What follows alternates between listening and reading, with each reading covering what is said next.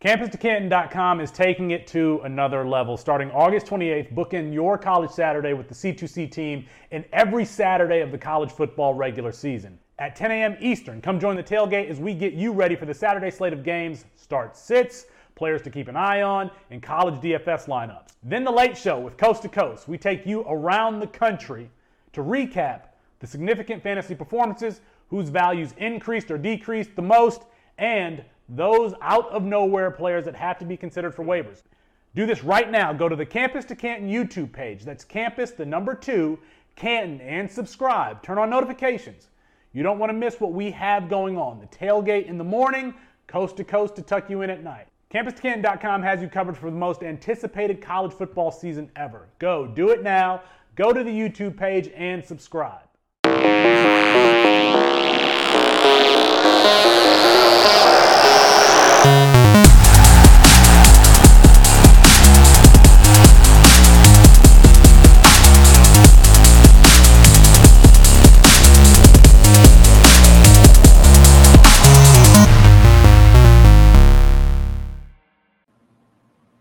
Summer school is back in session. Welcome back, everybody, to the special episode here of Campus Life. As always, I am Austin. And this is Colin. Colin, you're you're checking in from the road today, huh? On your way out here to the expo. I am. I am um, checking in from the old hometown. I'm staying at my brother's place, and then we're gonna gonna leave from there. Nice, nice. Yeah, I'm excited to see you tomorrow basically the whole C2C crew is going to be there. Only a couple of us are missing out. Um, I think it's going to be a fun weekend. We, we've got a presentation planned. We've we, we've got all sorts of things going on. So um, this uh, it's going to be a sleepless night tonight. I think.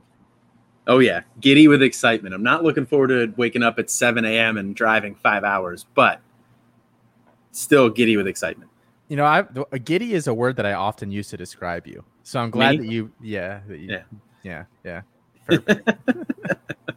All right, guys. So, so, for those of you who haven't been listening to these episodes uh, recently, uh, we are taking a break from Canton Bound, the NFL side of the Campus to Canton podcast, uh, because we want to spend our last 10 episodes leading up to the season previewing the 10 conferences across college football. Each episode is a different conference. We've made it through four episodes so far. We've hit the Sun Belt, the MAC, CUSA, and the AAC. And tonight we are heading west to the Mountain West. Um, and um, it should be a good one. There's a, lot of good players in this conference. They're not a G5 or they're not a uh, not a P5, but um, you know, with, with the amount of talent here, they they could be. There's a couple teams very well represented, and then a couple teams that just um, I, am sorry for them and their fans. yeah, that sounds about right. That's where a lot of these uh, G5 conferences have kind of broken down. Yeah, yeah, it, it's very they're very very top heavy, but I mean, so are some of the the, the Power Five conferences as well. So uh, very true. Can't hold like it against big, too much. The Big Ten East, right? Oh my God, the Big. T- so we called that episode the Big Ten East and I, I, called it on the on the C2C feed Big least. Ten least. I saw that. Yeah, that, that was nice. That, that was that, that was your. That, yeah, that was some editorial, uh, you know, judgment that I that I did there uh, to nice. change that. Well, it didn't help that they made me talk about Michigan State, Rutgers, and Maryland.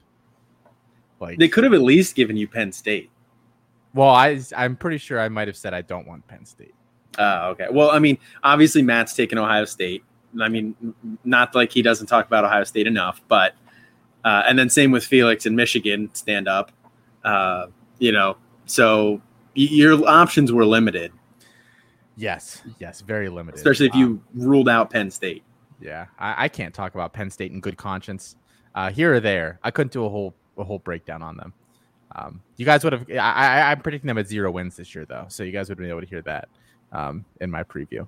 So okay, did you find a sports book who will take that? Because I'll take it. yeah, sure. We'll, we'll discuss terms uh, this week. Okay, perfect. All right, guys, and we do have a special guest here with us tonight for our cram session.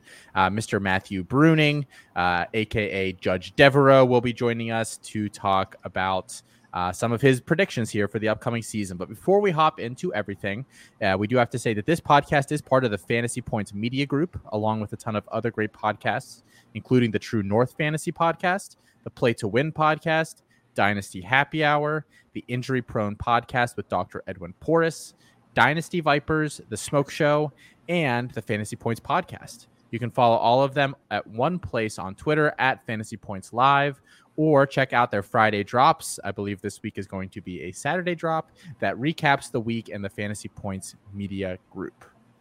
All right, Colin. Camps have started. We talked about that earlier this week.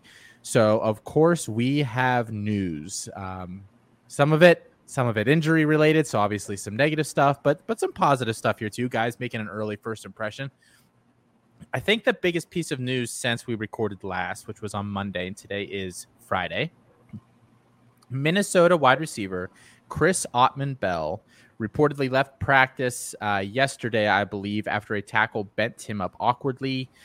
They he had to be assisted off the field, and there hasn't been any follow up news on that, but it does not sound great for him. He was expected to be their wide receiver one this year to really take on a lot of the role that was Rashod Bateman's last year.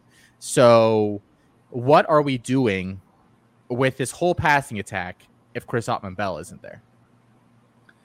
I mean, I still kind of always want PJ Fleck wide receiver one. It doesn't really seem to matter who the quarterback is there or what caliber a quarterback it is. He just kind of always peppers his wide receiver one with targets. So I, I I'm cautiously optimistic that, you know, maybe it was just he got bent awkwardly and sprained a ligament in his knee or something like that. And it's not anything that'll be season ending or anything like that because Autman Bell is a guy that I like a lot. But if it is, you know, for the worst, um, I, I, still do want the wide receiver one there. So I'm I'm still interested in that role in this offense, at least. I, I am too, uh, and I've been so when I I started on Twitter, I think about two years ago, um, with my current account, and one of the first players that I highlighted was Chris Autman Bell. He just kind of caught my eye uh, when he was still there with Tyler Johnson and Rashod Bateman. He was their he, he was kind of their their third fiddle, so to speak. He he's he's been a tremendous he's he's been tremendous for them. He's physical. He's a good athlete. He's got strong hands. I think he really could have rounded himself into a day two selection this year with a strong year there in that offense now if he's out i mean he, I, I, would assume he's probably going to have to come back. I don't know where he could get drafted on, on, that but but if he's out for the year i think we're pivoting to daniel jackson. I think that's got to be the first guy you look at. Um, last year uh, he was a four star in last year's class. Started off the season really slowly but they also had covid. They only played five games. It, it, he kind of picked up steam the last few games. And finished the season with 12 catches 167 yards he's got to be the guy. How do you feel about Dylan Wright, the transfer in from uh, Texas A&M, I believe? He was a four-star a couple years ago, a big, athletic, raw kid um, that I liked coming out of high school, just for the sheer fact that, that just how good of an athlete he is. Yeah, I mean, I still I, I like Dylan Wright, um, big, athletic. You know, those are those are good traits in a wide receiver for sure. I think he was kind of raw I don't think he developed a lot at Texas A&M. I think he can do some developing at Minnesota, especially with PJ Fleck and his track history with wide receivers. Um, but I don't know if this is Dylan Wright's year. I think you know he'll probably be fine. He'll be a wide the wide receiver two there. I don't know how much I want him for fantasy purposes. He's definitely worth a stash at least.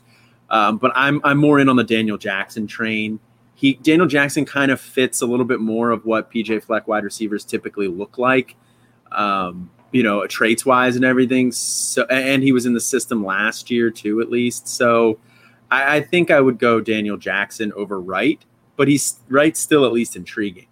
So I, I, disagree with you a little bit here. I, I that offense. I know you said they pepper the the wide receiver one with a lot of targets, but the wide receiver two gets his as well. I'm trying to pull up That's really true. quickly here so I can mm. look and just see, you know, how um, their wide receiver two has done over the past several years. I mean, granted, they've had two very talented guys there, but yeah, I mean, um, I think the, the big hype recently with his wide receiver two has been mostly due to Bateman. Um, I mean, going back to Western Michigan when he had Corey Davis, I don't know even know who that number two wide receiver was, but Corey Davis put up insane numbers, and I'm pretty sure he still holds the single season record for most wide receiver uh, for most yards by receiving yards by a wide receiver. Um, so in the at the uh, FBS level at least. Um, but I, so I think the not resurgent, but like the the numbers that you've been seeing with the wide receiver two lately have been more due to Rashod Bateman or Chris Autman Bell. Um, you know, those two being more talented, I, I, think, than just him giving a lot of numbers uh, stuff to his wide receiver two and targets to his wide receiver two. I don't have that breakdown though. Is that did I stall long enough for you to pull it up? so I was really following you until you put the second caveat in there that Chris Autman Bell. Like Chris Autman Bell is a third round NFL draft pick, probably. If he hadn't gotten hurt this year and he had the year we thought he was going to have. Late, late second round, probably third round would have been about where he could go. And at that point, like I don't I, that's not a spec. Like if you would just said yes, they were putting those numbers up with Rashod Bateman, I would have said yeah. Okay. Actually, that's a really good point that I've not really heard people discuss before. Um, but just to give you guys an idea, so I like Bateman put up like 60 and 72 catches as the wide receiver two in that offense. But last year in five games, Chris Autman, uh, so Rashod Bateman was the wide receiver one. He had 36 catches, 472 yards, and two touchdowns. Chris Autman Bell had 22 for 430 and one. That's so through five games. Through five games. Okay. Yeah. yeah so that uh, well, so I think Autman Bell actually played seven games. Bateman only played five because he opted Minnesota out, then played... opted in, and then he opted back out again. okay. I lost. I lose track of how many games some of the Big Ten teams played because I, f- I feel like some of them only played like a couple, and then others like Rutgers. I think played like a like their full season. I think Rutgers played like nine they made Rutgers play all those teams so that they could get enough games in. to, like Ohio State, they're like, okay, we got we got to put somebody out there in case these guys make the playoff. Rutgers, you're up. Poor Rutgers. Um, so I mean, I, I think that there there's definitely room for two guys here. Whether Dan, I, there's there's a separate argument to be made about whether Dylan Wright is ready for that kind of um, you know uh, those kind of targets and, and that kind of a role. But I, I'm I, I'm buying him now. I really, really am. I'm in a couple drafts right now. I feel comfortable saying it because I'm pretty sure the one we're in together, I'm up before you are again. And if he's there, I'm gonna take him. I think we're in like the 40th round. Like it's IDP, so there's some things thrown off, but screw it. Um, I, I am going to do that. So don't trade up now. Oh, we can't trade in this draft. Oh, right. screwed. Sorry, sorry. Are you sure you're up before me? Yeah, I'm pretty sure. No, I'm honestly uh, in that one. I'm actually pretty good at wide receiver. Um, I, I like the guys that I have there. So, and actually, I, oh, I'm almost positive I have Autman Bell. Actually, never mind. So I guess my, my final question on this, and I know we've spent a lot of time talking about Minnesota, which was probably not on a lot of people's bingo card as we uh, you're welcome. Uh, you're welcome, Carl. Yeah. Um, does this hurt Tanner Morgan? I know that's a really weird question because I don't really care about Tanner Morgan. Like I didn't the hype two years ago, I had him as like a fifth round pick, and people would get mad at me when I talk about that. And then last year he showed us what he is. He's he's he's a day three, late day three NFL draft pick. There's nothing particularly exciting about him, but you got to figure losing Autman Bell, like any fantasy value that he had, is probably gone for this year, right? Which was like the only thing making him moderately valuable in any sort of a campus to Canton league. Yeah, exactly. I mean, I fifth round pick feels about right. Um, you know, maybe even a little bit later, to be honest. But yeah, I think this kind of hurts his numbers. I think this was kind of still an offense that was going to feed Mo Ibrahim, but he probably would have given you some startable weeks here and there. But yeah, I think this hurts his value. And I, I was never really in on Tanner Morgan, but if I was, I would definitely not be now. Yeah, no, I, I don't think I have any Tanner Morgan. Um, second big piece of news, and this uh, probably rivals the first one, especially for CFF players. Dorian Thompson Robinson, the quarterback from UCLA, finally returned to practice. He, they kept holding him out, but they weren't giving like any news updates or like timeline on exactly what was going on with him and whether he'd be back. People were freaking the heck out over in the CFF Discord that I hang out in about whether he'd be back or not. I think we had like an official DTR watch going on. We finally found him. He was at practice. He practiced today. Um, that's good news for UCLA, who, as I, I talked to Chris Moxley about this the other day, they took they play week zero. They play against Hawaii the opening weekend. Yeah. There, they're one of like the four or five games. I think that he told me that, that all the sports books took that game off of their like you couldn't bet on it anymore because they were worried that DTR wasn't going to play and the line was like 17 and a half, like plus 17 and a half for Hawaii. Oh and they were going to get crushed on that if he doesn't play because they don't yeah. have a backup quarter. I think their backup's like what Parker McQuarrie or something like Parker McQuarrie or Ethan Garbers. Yeah, that's right. They do have Garbers there. I forgot. Um, so like n- nobody that you'd you'd feel yeah. pretty good about that 17 no. and a half points that you could get for Hawaii. Um, but he's back. So I, do you uh, rejoice? Are you a DTR guy? You are, right? Um, yeah, I like DTR. Um, I like DTR more for fantasy than for for real life NFL. But you know, my bold prediction was that you know, due to his traits and everything like that, I think he has a big year this year. I think he you know sneaks into the back half of the first. Um, so yeah, I like DTR. Definitely rejoice that he's back. Uh, it was a little shady like around it. They just weren't giving any information, but you know that's college football. Yeah, yeah, college football they got they they have to do something about that if they're going to allow all this NIL and sports gambling. And yeah, like that's part of the bad that comes in with the good. Everyone gets to make their money. Now you gotta tell me when uh, when when DTR's got a sprained toe. I mean that's just how it is. So sorry about it, guys. well, let's hope it's not a toe because he's a runner. Yeah, I, I, actually don't know what it was with him, um, but I, I'm glad to hear he's back. Third piece of news I'm getting concerned for Ole Miss. I think this is an offense that we. I think the offense will do okay because they have Lane Kiffin there and they have Matt Corral. But outside of those two, there are so many question marks on this offense. We have no idea what the target distribution is going to look like here. And this, the news piece here is that uh, John Rhys Plumlee has been moved to wide receiver. He's no longer the backup quarterback there and he has a wide receiver now on Fantrax. He, John Rhys Plumlee and Jerrion Ealy have been getting snaps in the slot because Braylon Sanders has been a little banged up, and they don't have a lot of other experience there. Like we think we like Jonathan Mingo, but he hasn't lived up to the billing yet. And beyond that, it's just it, there were question marks. Everyone was dinged up during the spring. We had no idea what to project that wide receiver room, and now this seems like one of those teams that everyone thinks is going to be solid this year and just totally craps the bed. Yeah, I, I think that that's kind of leaning more and more that direction too.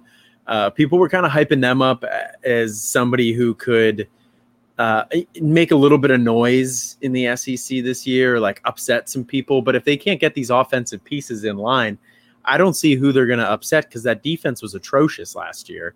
Um, so if their offense isn't good and their defense isn't good, then they're in trouble.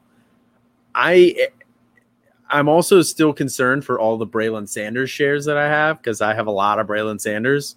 I I I don't love Jonathan Mingo. I feel like Sanders is it was for for the value he was going at. I felt like he had just as good of a chance to be their lead wide receiver this year. But John Rhys Plumlee's kind of intriguing.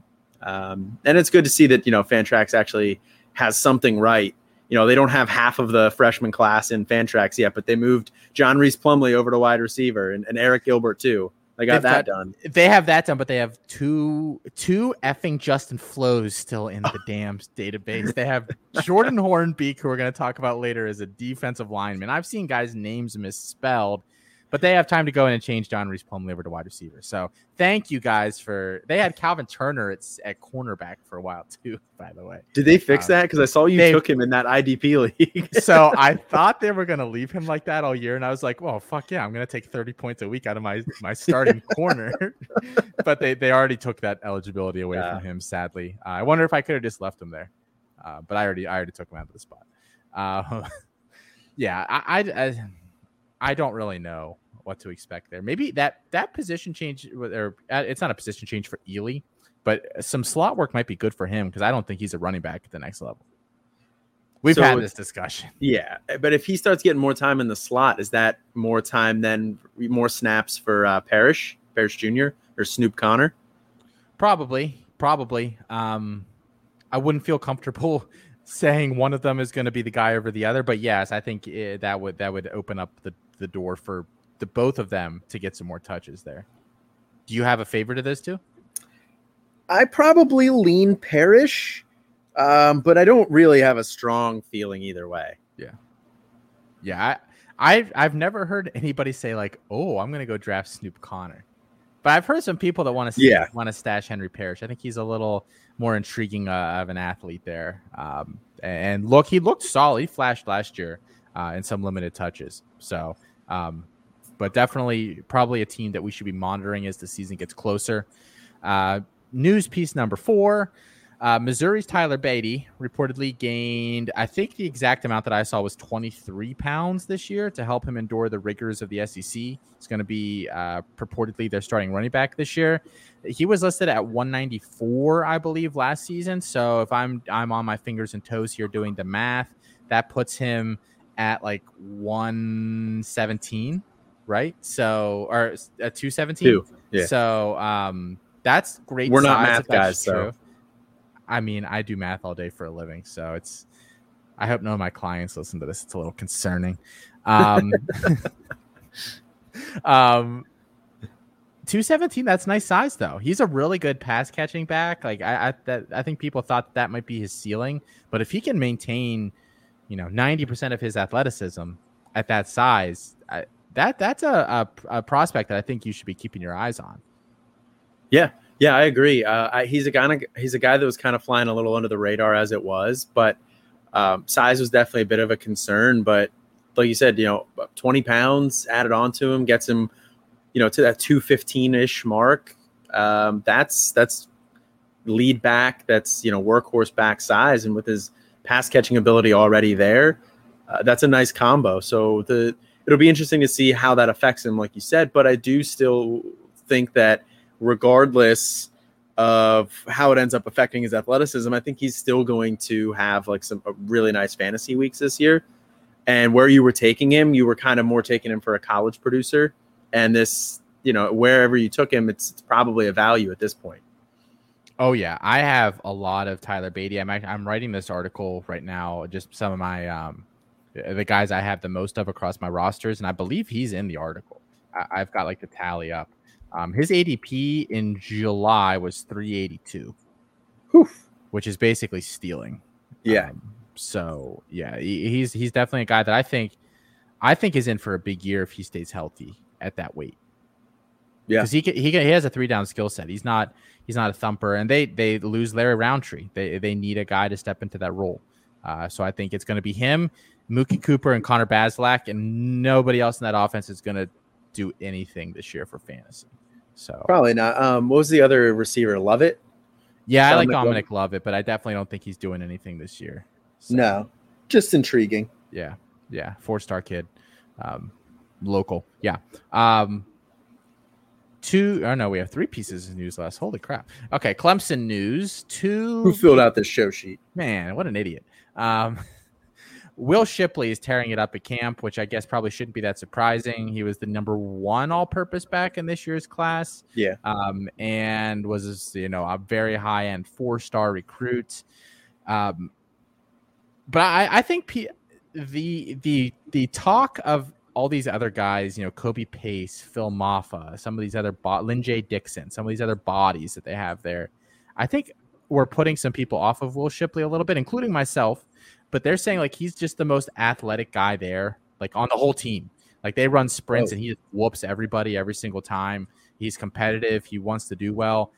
I think I effed up. I think I don't have any Will Shipley. He's gonna kill it this year, isn't he? By like week five, Will Shipley's gonna be the guy. We're gonna say Phil Mafah who. We're gonna say Kobe Pace who. We're gonna say Lyn, J- Lyn J Dixon who, and Will Shipley is going to be just his value is going to be through the roof. Yeah, I I'm with you there too. I don't have any Will Shipley.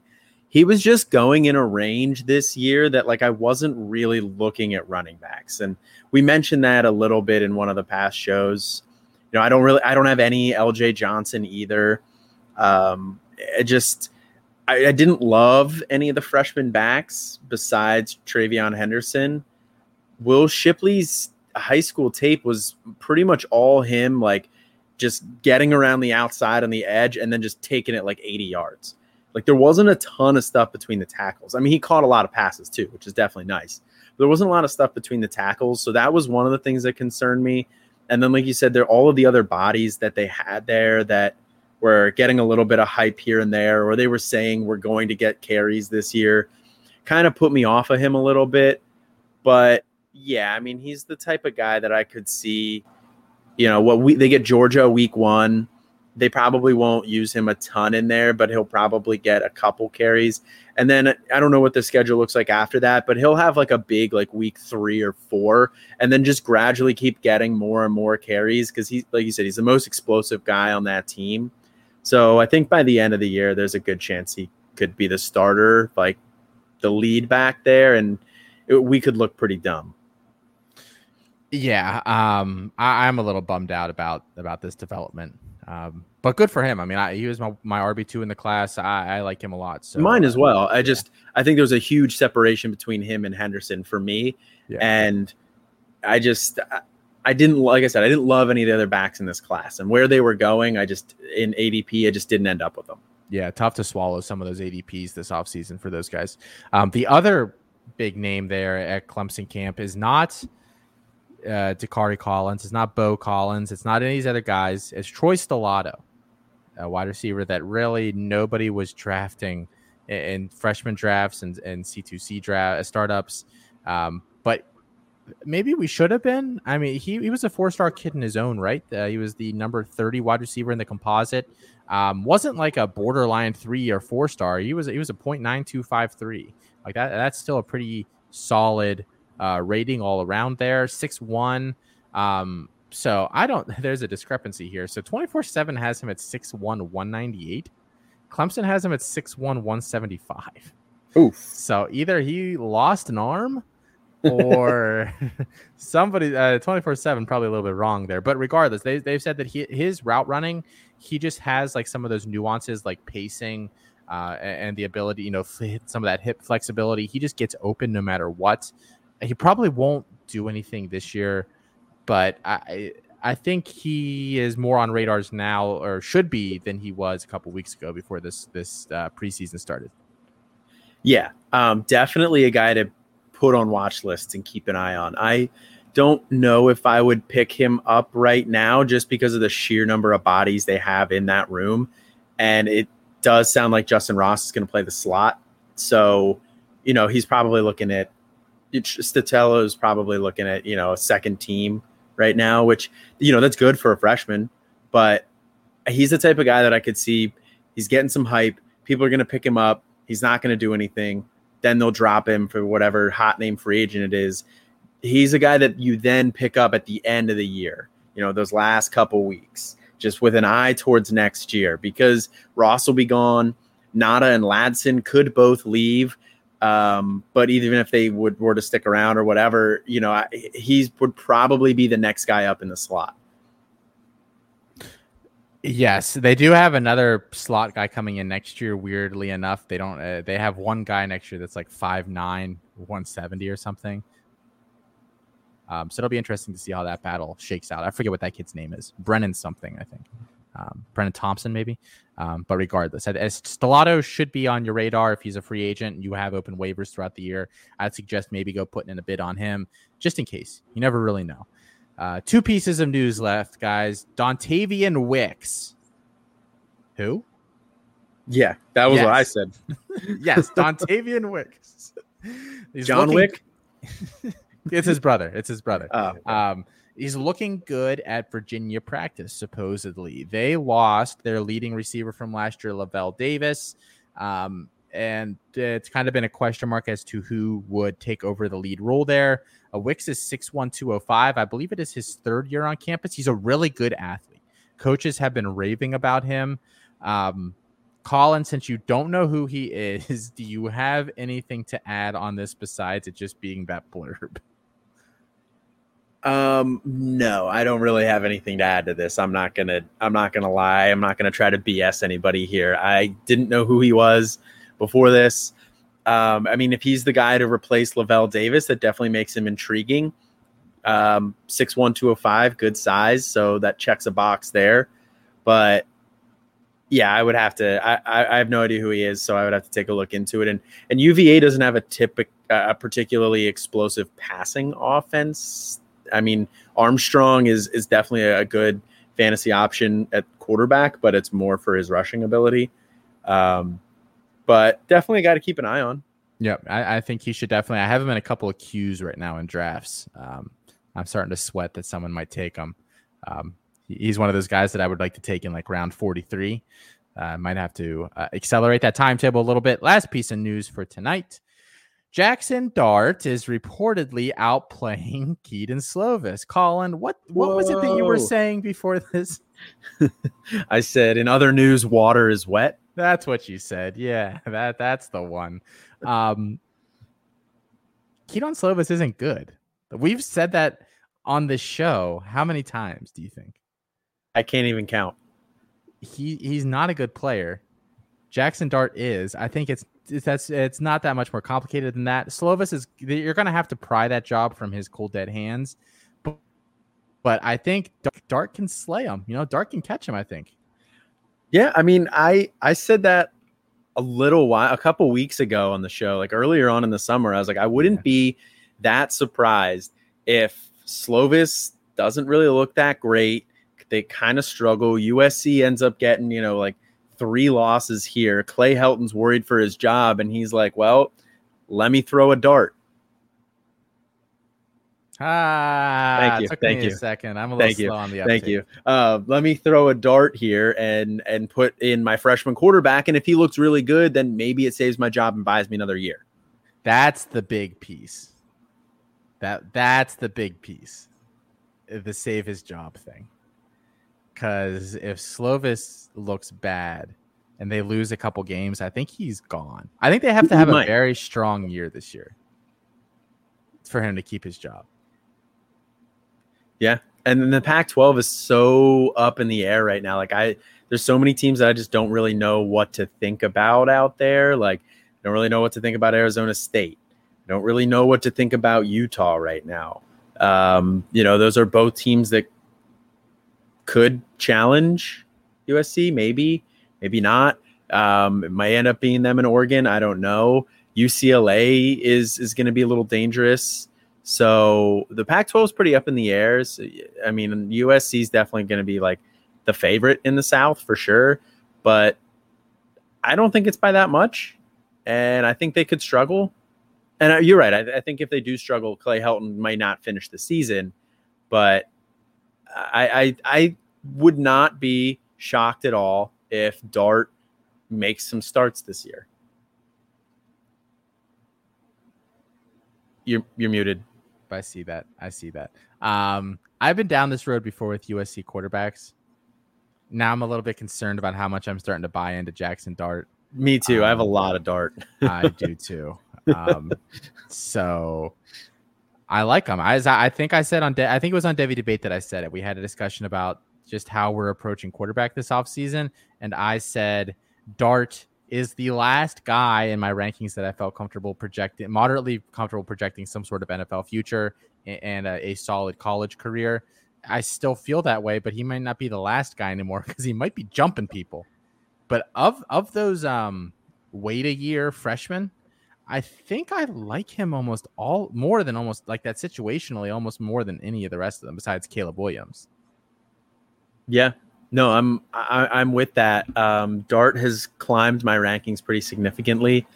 Um, I don't have him in front of me right now, but it's like him and Thompson. Uh, um, I, I, that was my. I was going to ask you, who yeah. do you have him ahead of Thompson? That's the true test. If you don't have ahead of Thompson, then it's it's really close. It's it's really close. I'm not I don't know off the top of my head. I don't have my rankings pulled up here in front of me, um, but I I'm pretty sure they're back to back. Yeah, and that that's Ty Thompson from Oregon. There for anybody, um, yes, n- not not familiar with that situation.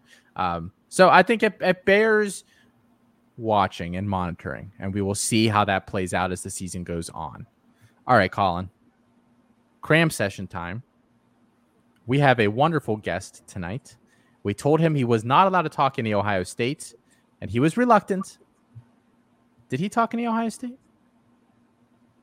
I don't remember. Yeah. yeah, we recorded this one a little while ago. It was a little while ago. so long ago that he said his breakout player is Chris Ottman, but no, I'm just kidding. He didn't do that. Uh, that'd been really fun if we could have had someone do that. Right. Um, but but yes, yeah, so here is Matthew Bruning to tell you uh, a little bit about what he predicts for this upcoming season.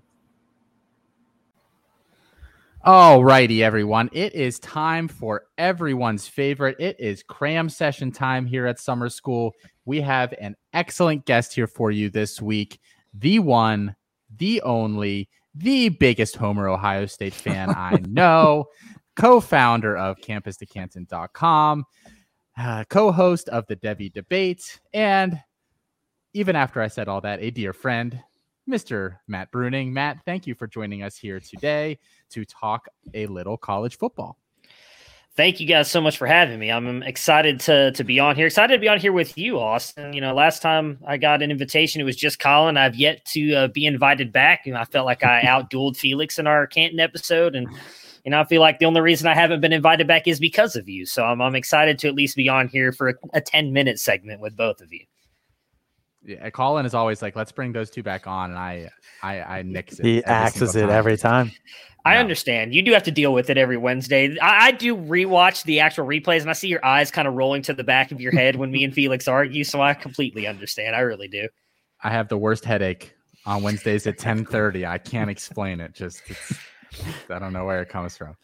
All right, so I, I think you're familiar here with the deal. Uh, but just for those that maybe this is the first time listening or, or they have forgotten, uh, here's how these are going to work. We are going to ask our guest a series of three questions. One player that they uh, think will improve their stock the most this year, one player they think will hurt their stock the most this year, and then their spiciest take. I know Matt, you said last night when we were doing that that AMA over at the the the Discord that you know yeah. you're you know you can't handle more than you know a little bit of spice but uh, I'm, I'm hoping you brought it here tonight well um, yeah. i feel like that take doesn't apply tonight after the news that we got dropped on us but uh you know maybe, maybe i'll roll with that uh so I guess my guy that I think is going to um, help himself this year is Austin Jones. He's he's a the running back for Stanford Junior. He's a guy I've talked a lot about. I know Colin has as well. Really kind of had a good year last year. Just to to throw this out there again. I, Moxley and Jarek always tell us certain things for you want to look at for for running backs. That first year he didn't really play much. I believe it was only. I mean, he played in 12 games, but only got 45 uh, snaps there because I believe it was mostly Bryce Love. But last year, in just five games, he ended up with a backfield dominator rating of 86.9%. So, I mean, he completely not only dominated that backfield, but produced. Ended up with 550 yards on 126 carries. And he's also a decent receiver, 21 catches last year in just five games. So, I mean, you extrapolate that out, he's going close to 30 something, which Austin, we talked a little bit. You just mentioned that AMA. That's something you don't really see out of running backs at the college level. So to get that at Stanford in a, a I'm sorry, six game set, I think is really good. He's a guy I think is really going to pop this year. Stanford, I think, is going to be more of a running attack offense. And one thing we continually talk about is outside of Breece Hall and Isaiah Spiller, there is no one who's really taking control of that running back three in this class outside of him not having that home run speed that he's going to outrun every single defender to the end zone once he hits a hole, there is no weakness in Austin Jones' game. You guys know I love the vision and lateral quickness for a bigger back. He's he's 5'10, 201, so he could put on a little bit of weight. Obviously, not not you'd like to see him probably run that 210 range, but still He's got a really good ladder agility. I love his vision. So all about everything about his game, I love. He's a guy I think with the way Stanford runs their offense, could really improve his stock this year and end up being that running back three in the 2022 class. Yeah, I'll uh, I'll echo that. I love that. Um, I love your take on on Austin Jones. I, I think he's super undervalued right now. So okay, so that's I didn't realize he was only 201. I thought he was a little bigger than that. So did that, I. That's I won't lie. Me. So did yeah, I. Yeah. I did too. Um, did, did I did, an too. did an intern mess up the 01 and the 10? I hope so. I hope so. Like I, I really thought he was like 210. So I went, I was like, let me double check before I say, it. and it's like, oh wow, he's 201. Okay. So I mean, yeah, you realistically like to see him get a little bit bigger, but I still I don't think that's even if he can get up to 206, I think he can still produce at the NFL level. Yeah, I mean, I completely agree. I don't think there's any reason why he can't get up to to 10 and still produce the way that he did here in college because athleticism is not his game. So I don't think packing on an extra nine pounds is really going to make that much of a difference for somebody who I mean, athletically, like I said, it's it's not his strong suit right now. You know, you, the strong suit is the pass catching ability, the patience, yeah. the vision. So I, I think you know very easily he could bulk up to that 210 mark. Um, and then, like you said, yeah, we're looking at potentially the RB three in this class. So, with that in mind, then who's the player that you think is going to hurt himself the most this year? So, I'm going to go with a guy I don't think uh, many people are expecting uh, someone to say. The the Twitter GMs and scouts are all loving this guy all over the place. We've talked a lot about him on Devy Debate and Campus of Canton, and I'm going to go with Malik Willis. He went out last year, had a really good year for Liberty in 10 games, 64% completion percentage, 2,200 yards uh, what was it, 20 touchdowns and six interceptions. Obviously, we know he's a very good rushing quarterback as well, almost a 1,000 yards, 944. But I think he can go out this year and play worse than he did last year, and that is going to take away the quote unquote first round draft capital he seems to have secured, at least for what a lot of people are saying. And there are people who are connected to the NFL that are saying he's got that first round draft capital as well. So I don't think that's coming from nowhere.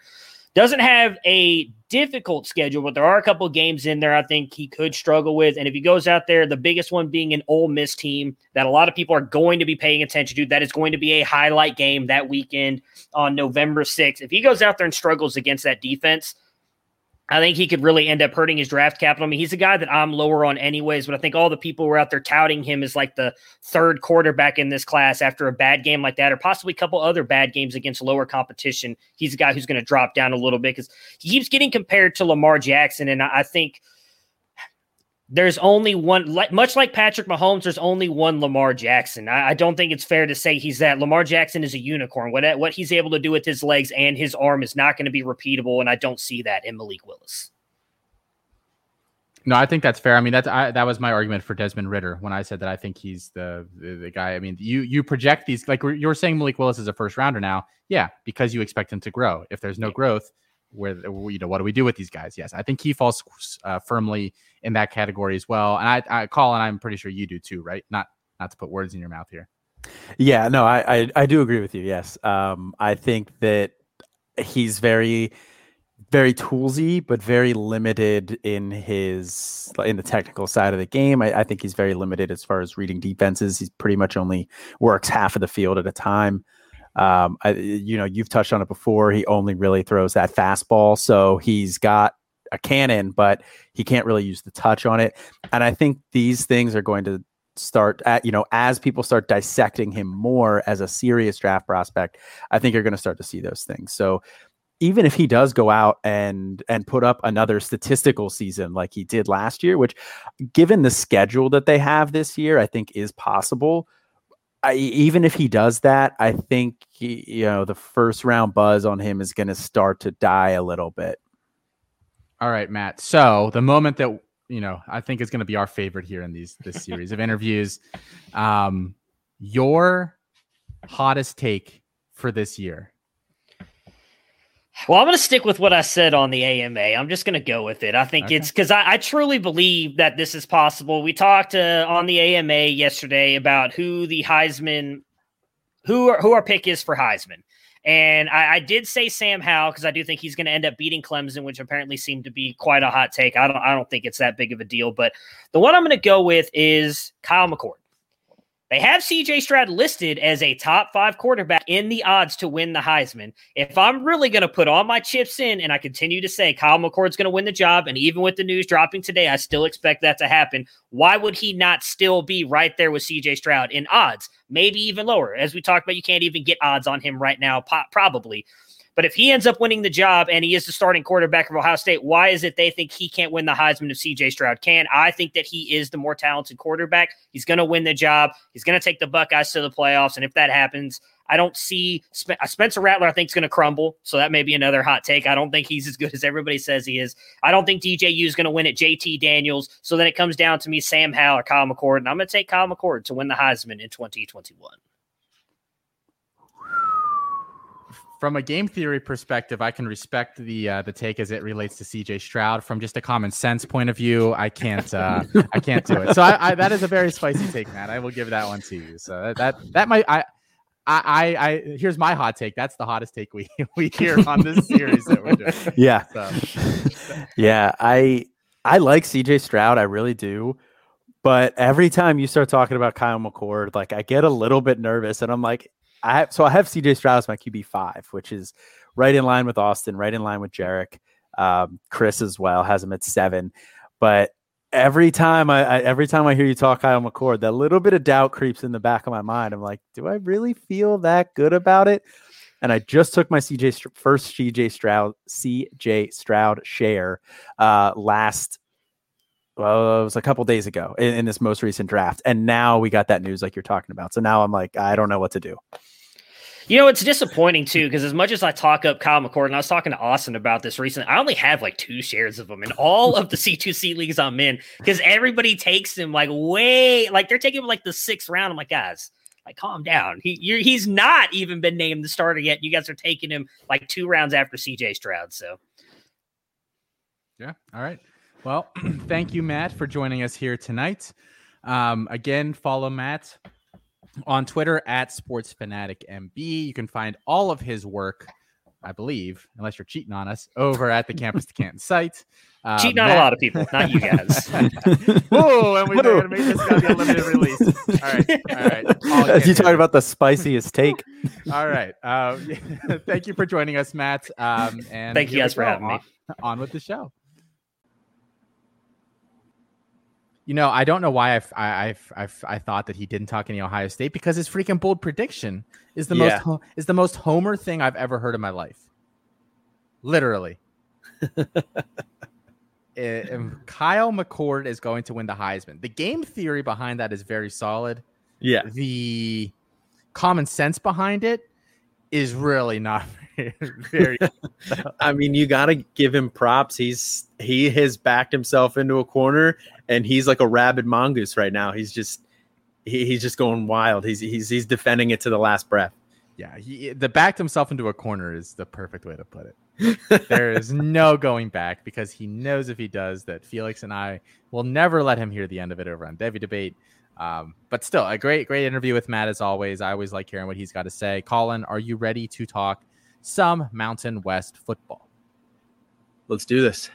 Cool beans. All right. So the Mountain West generally does pr- pretty well. You know, they, they have a team that's usually in the top, you know, 15 of the, of the rankings. Uh, and there are usually some guys that come out of this conference as well. Uh, the big teams probably this year, especially for, for C2C fan and CFF purposes here, we're looking at uh, Nevada's got a pretty uh, nice roster for that. Fresno State should look pretty good. Hawaii usually does. Boise uh, has a couple names, and then there's a, a, smattering here or there. You know, you've got a couple guys on Colorado State, you got a couple guys on on um, Wyoming, um, but but I think the, those three there, four there, are kind of the the big schools, the big dogs here.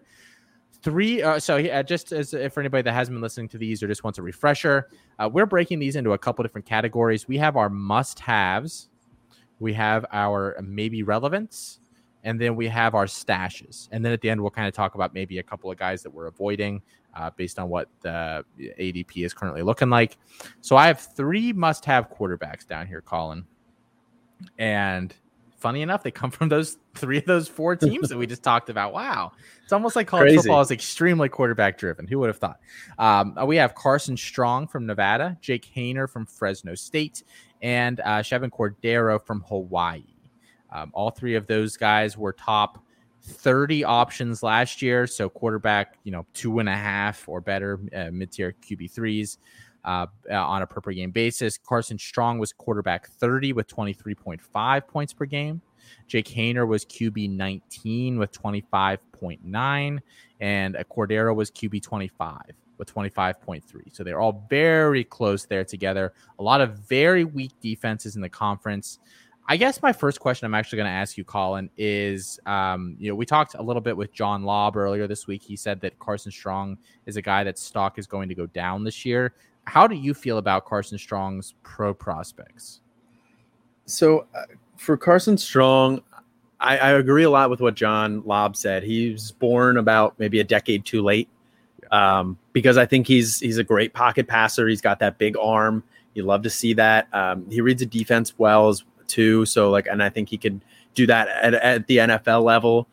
Um, I just don't see the ceiling there for him. I don't see the ceiling from a fantasy fantasy perspective.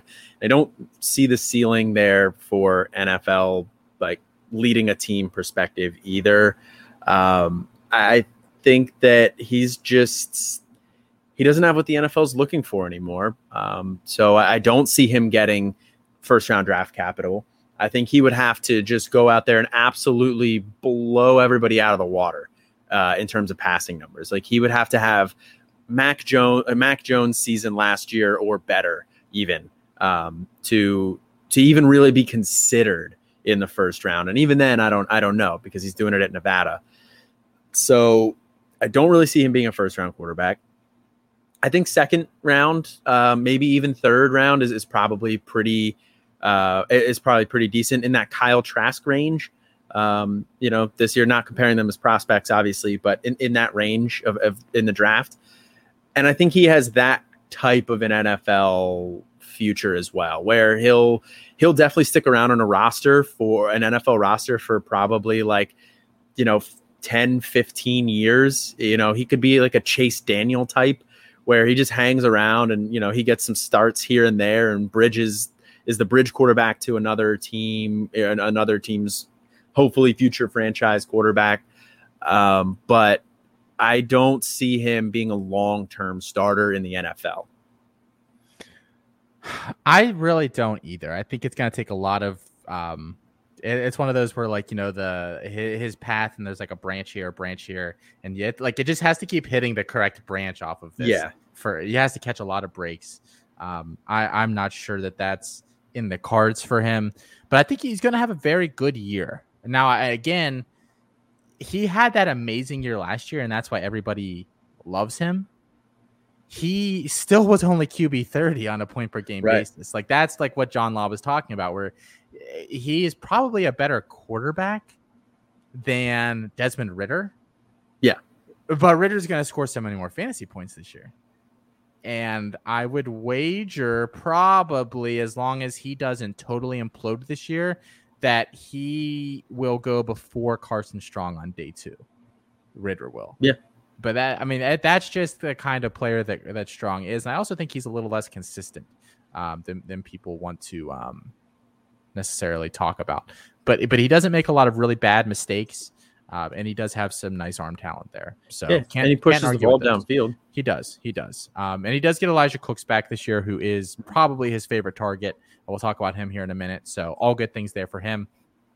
Jake Haener, uh, Felix's favorite guy, QB nineteen last year. They passed the ball about I think oh I think over forty times a game at Fresno. You're you've been a big proponent of saying you don't think they can keep that pace up. You you're still on that. Um, I think the pace is going to drop some, but I don't think it's going to drop a ton. I still think they're going to be one of the most pass heavy teams in, in the league or er, in the country. Um, I think they were what the fifth heaviest, fifth pass heaviest offense or ninth or something like that. I think, you know, maybe you're looking at closer to 15 to 20 range, maybe. Okay. Um, but I mean, based on the history of the uh, of the head coach there, you know, I, it wouldn't be the craziest thing for them to stick around in that five to nine range. I just think it's more likely they're in that 15 to 20 range and they take a step back in a little bit. Yeah, the thing with Fresno is that I don't think their defense is very good from things that I've read. So I think that that raises the passing ceiling a little bit. And their their two best offensive skill players, one of them is a running back, but his you know Ronnie Rivers, who again we're gonna talk about here in a minute, his best skill is probably catching the ball. Like if he's going to make a name for himself at all in the NFL, Ronnie Rivers, it's going to be as kind of a third down back, in my opinion. You would you agree with that? Like uh, so, I think the, like the fact that Rivers' best skill is his pass catching is their starting running back, and then you have Jalen Cropper, who is a very good receiver in his own right.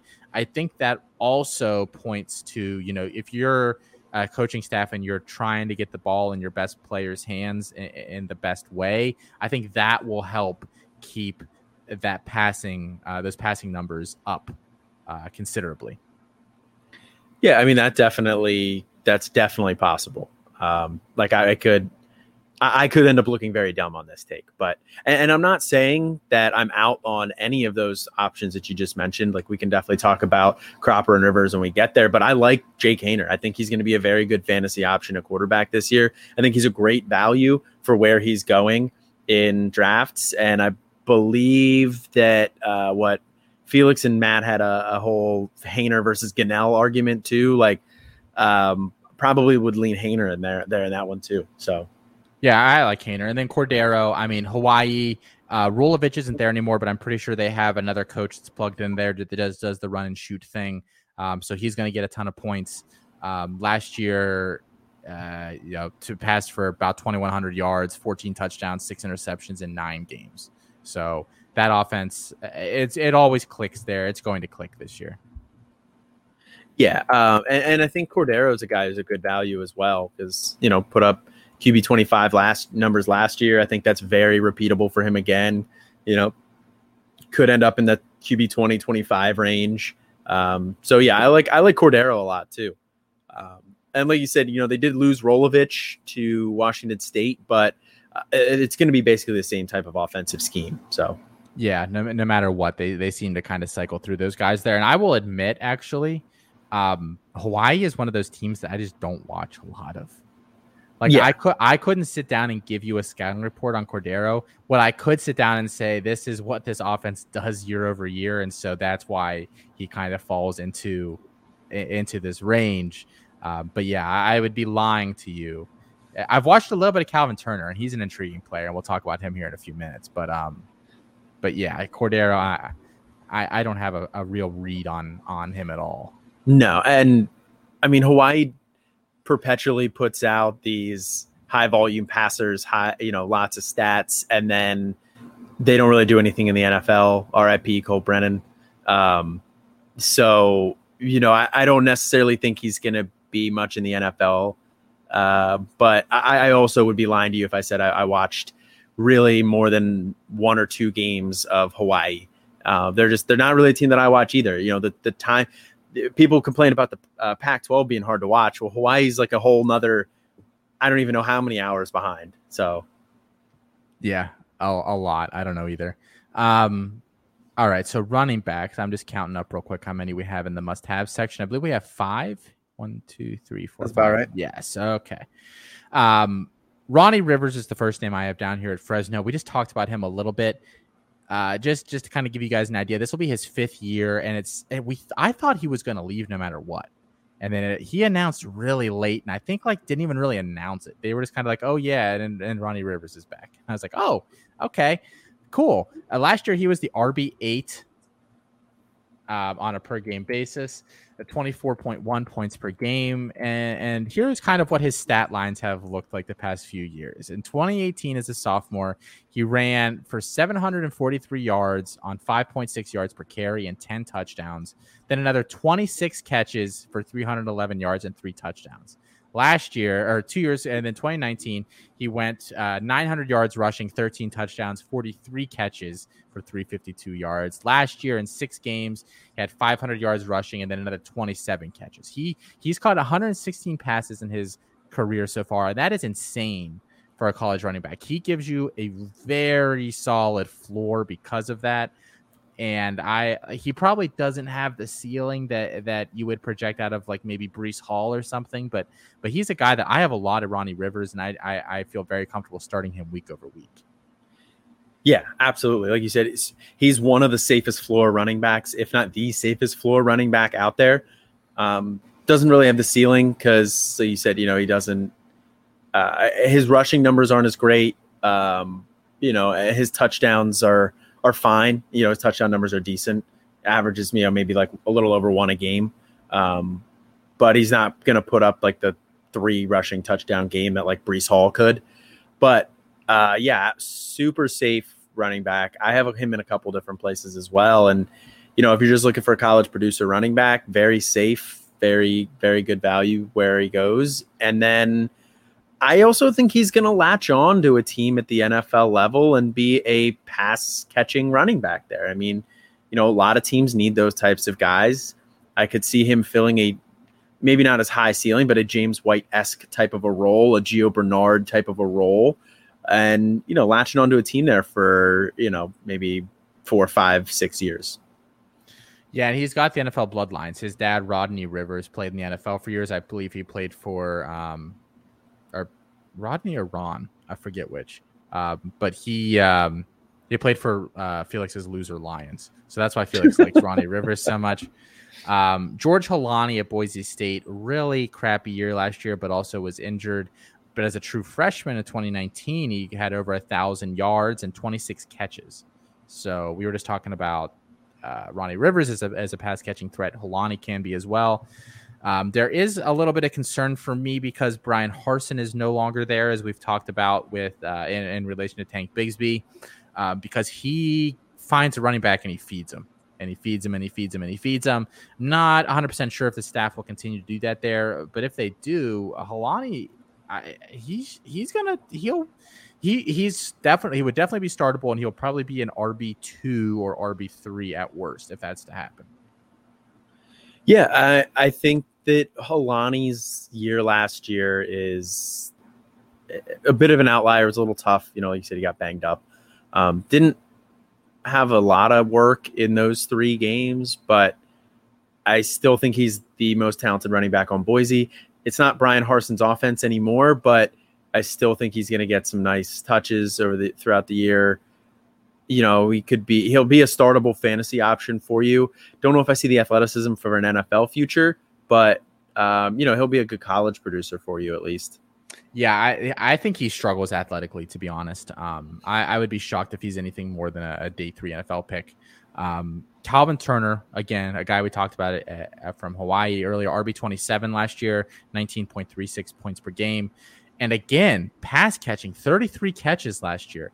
Turner's an interesting guy because I believe he used to be a quarterback, and he transitioned to running back.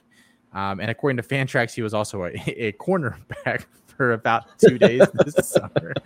Oh man, Fantrax is the gift that keeps on giving. Um, but but he's a good player. I think he's going to have a big year as well. Again, in that strong offense.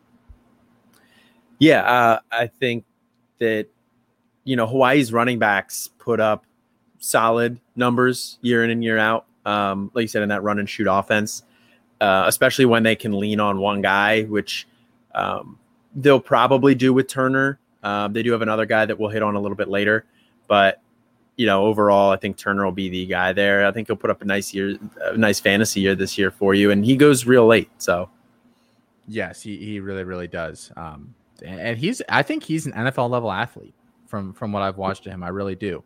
So um, yeah, I, th- I think he's NFL bound here after this year. Uh, Greg Bell at San Diego State a little bit of one of those like small meatball kind of backs, but very effective last year. RB forty four meat bell, meatball. Oh yeah, bell cow meat bell. I like that actually. Um, Thank you. So he's he's a transfer. Last year was his first year at San Diego State, but they're a team that has a guy and they and they feed him. They've had a lot of really big um, uh, running back seasons over the years. I mean, Rashaad Penny was there, and uh, who was there before him or after? Someone almost broke the NCAA career record. Was that Penny? Yeah, yeah, they, but they um, always no, no, no. It was um Donnel Pumphrey. Yes, Pumphrey, who's like a total bum in the NFL. But they always have a guy that that is, you know, a high end running back uh, for CFF purposes. Um, Bell's going to be that this year. And last year in seven games, 637 yards, six touchdowns, and he caught 11, 11 passes. That's not bad for him either. Um, so Greg Bell is probably one of those guys. Like I think he even goes later than Calvin Turner, and I think he's he he can almost equal what Turner does this year um, at, at, San Diego State. Yeah, yeah, I think like you said, uh, San Diego State always has a running back that's fantasy relevant. There, like that's just kind of what they do um, year in and year out. Whether they make it anything in the NFL, you know, Rashaad Penny, first round pick probably a horrible decision. Hasn't really done anything. Probably won't do, ever do anything. Um, you know, Greg Bell's not in danger of, of getting that type of NFL draft capital or that kind of NFL hype, but he could definitely put up numbers similar to what they were putting up in college. So yeah, I think and and he's basically free. He goes real late too. Um, he really, really does. Admittedly, I dropped the ball and didn't put the ADP in here into the sheet into the show sheet. So I was driving home, uh, home. So that's on me for not having that in there. But he goes late. Yeah, and I'm actually surprised he's only listed at 200 pounds because he looks beefier than that uh, when he runs. That, that's surprising. Actually, I had not really looked at his um, size before right now. Um, last running back. Back here in our must-haves is examining. He was 30 last year, uh, 19, uh, ex- almost exactly 19 fantasy points per game in five games, uh, 550 yards rushing, and four touchdowns and 13 catches. The, the pass catching is a consistent here for these Mountain West backs. Um, a guy that I had going into last year, and I haven't really watched any Wyoming last year. That that team was terrible with uh, with Sean Chambers out. Um, but I had like a fourth round grade on Valladay, and I think he can be an NFL back. Like I don't think he's that much worse of a prospect than like Khalil Herbert was in like the dynasty community or, or guys like that. He's really not a, a, bad a bad player at all. I, I like Xavier Valladay. Yeah, um, I think he'll get drafted. Um, you know, he'll he has a potential NFL future, and with um, Chambers uh, back at quarterback, like likely back at quarterback there this year, um, I think that raises the floor for that rushing attack as a whole. Uh, you know, it's it's like um, uh, the Podfather likes to say the Alfred Morris corollary, where you know he's going to get some rushing numbers because it's going to he's with the rushing quarterback. Uh, he so he's going to get some he's gonna i think rb 30 last year was kind of the floor for him. I think he's gonna have a better year this this coming year. Um you know so i i could see him getting up into like the rb 20ish range. So yeah i like Valladay as well yeah yeah I, I agree with that and the season before last year uh, he had 247 carries for 1,265 yards and six touchdowns. I mean, he had the touchdowns weren't the the, the t- touchdown volume will never be there because that offense isn't very good outside of him. But um, but yeah, Valladay is a good player. Wide receiver, we have a lot of wide receivers. It's a very pass happy conference. I, I kind of double counted. I, I, have well, I have Doubs and Cooks as one player, uh, but I have like six guys here. Uh, Khalil Shakir is my top guy here in the conference, and I think can make a play at the wide receiver one uh, for this year. Uh, last year, wide receiver 12 on a point per game basis, 21.24. And that was with a lot of uh, kind of a rotating door at quarterback there with Hank Bachmeier being uh, banged up. Uh, 52 catches, 719 yards, and six touchdowns. And they give him rushing uh, attempts as well. Uh, he had 17 carries for 148 yards. He's a very versatile player. I think he can get day two draft capital. I've been on the record many times saying that. Colin, are you high on Shakir as like a, a pro prospect, or you think he's a college only guy? Oh yeah, I'm I'm high on uh, I'm high on him as as with NFL potential as well. I think he's going to be a day two guy. Um, he's a little bit gadgety, but uh, you know, so I need to see some refinement uh, as a receiver, you know, in his route running and, and a little bit more on the mental side of things. But I still think he's fine as a receiver, and then he brings a lot to uh, a lot of dynamism to the offense there too. You know, you can use him in a different num- number of different ways, like you were mentioning. So I think he's like a day two guy.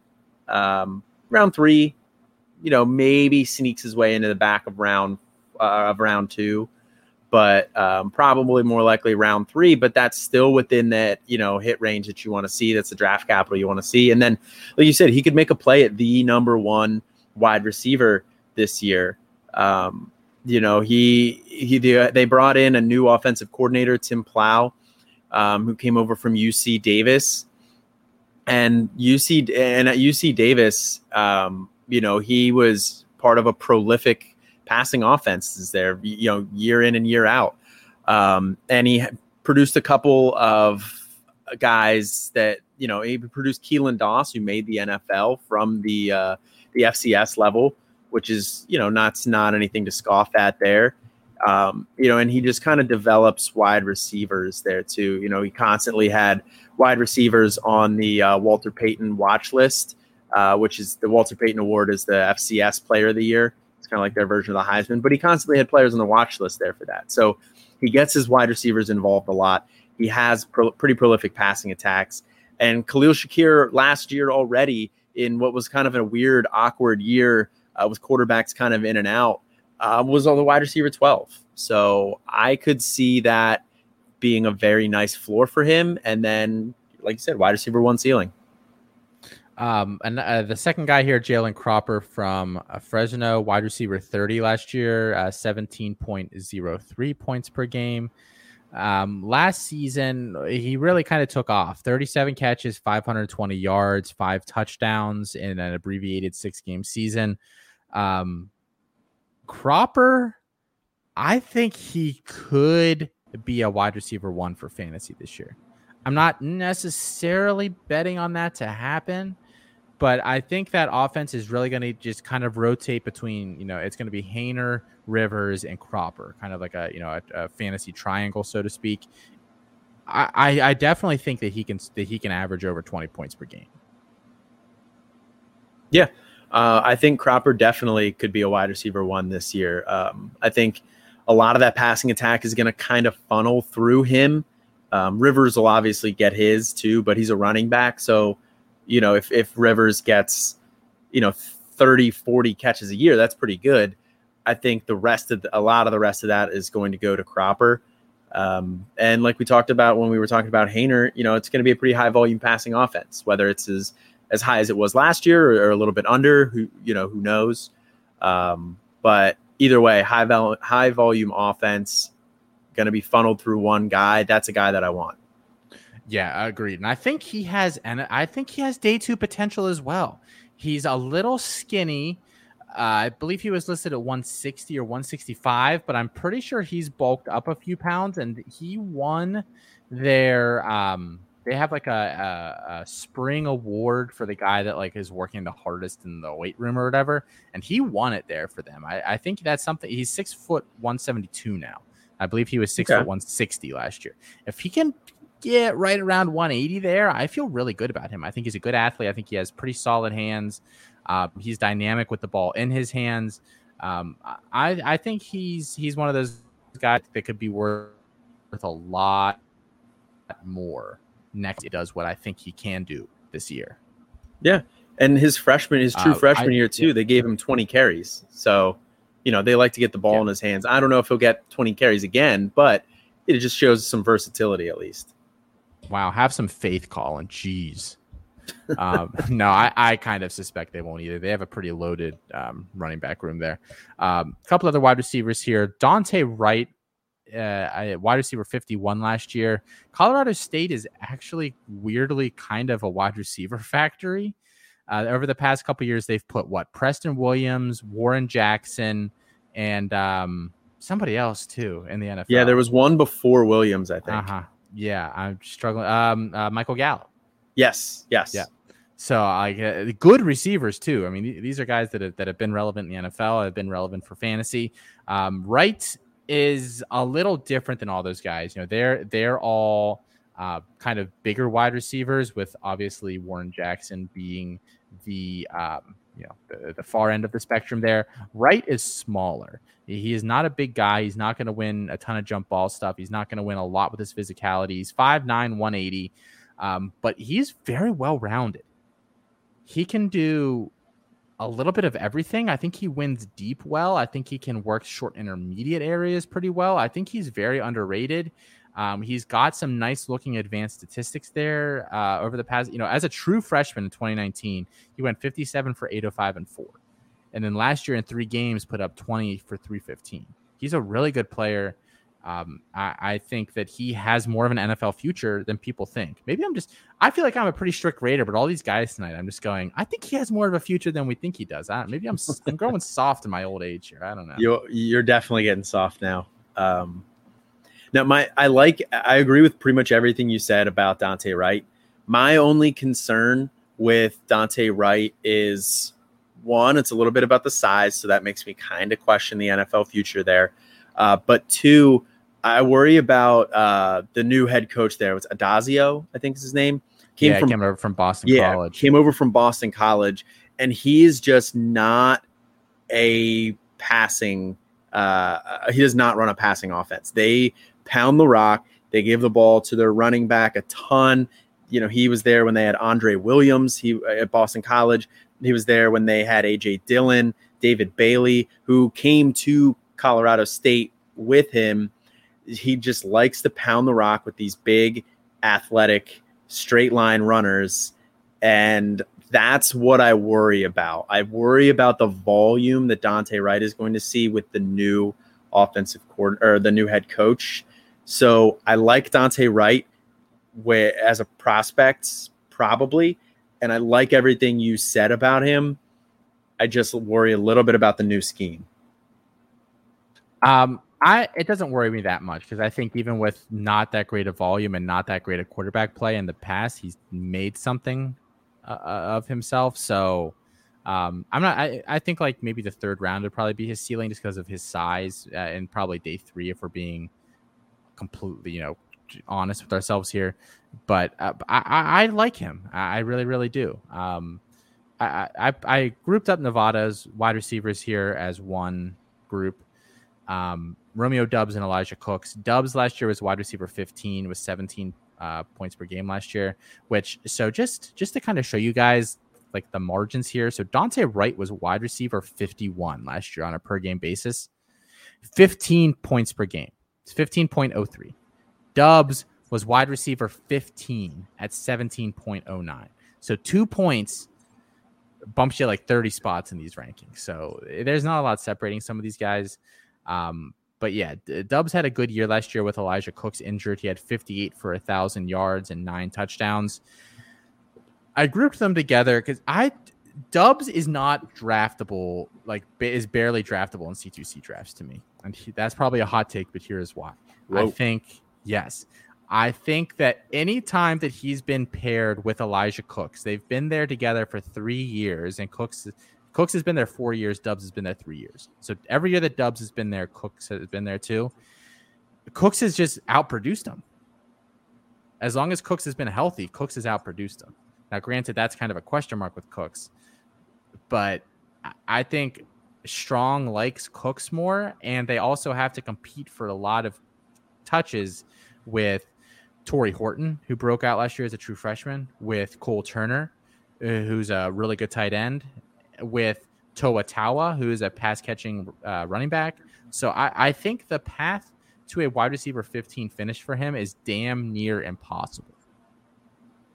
Yeah, I think that I don't think we're going to see the same type of season from him again this year uh, for all the reasons that you outlined there. I mean, Cooks has outproduced him when they've been on the field together at the same time. Cole Turner is also possibly the, you know, fantasy tight end one for college this year. You know, I think he's going to produce a lot. Toa Taua's there, Tory Horton, like you said, too. So a lot of mouths to feed. Um, I, don't know if I would say he's borderline not draftable. He's definitely not draftable as at his ADP though. I do not have Doubs anywhere.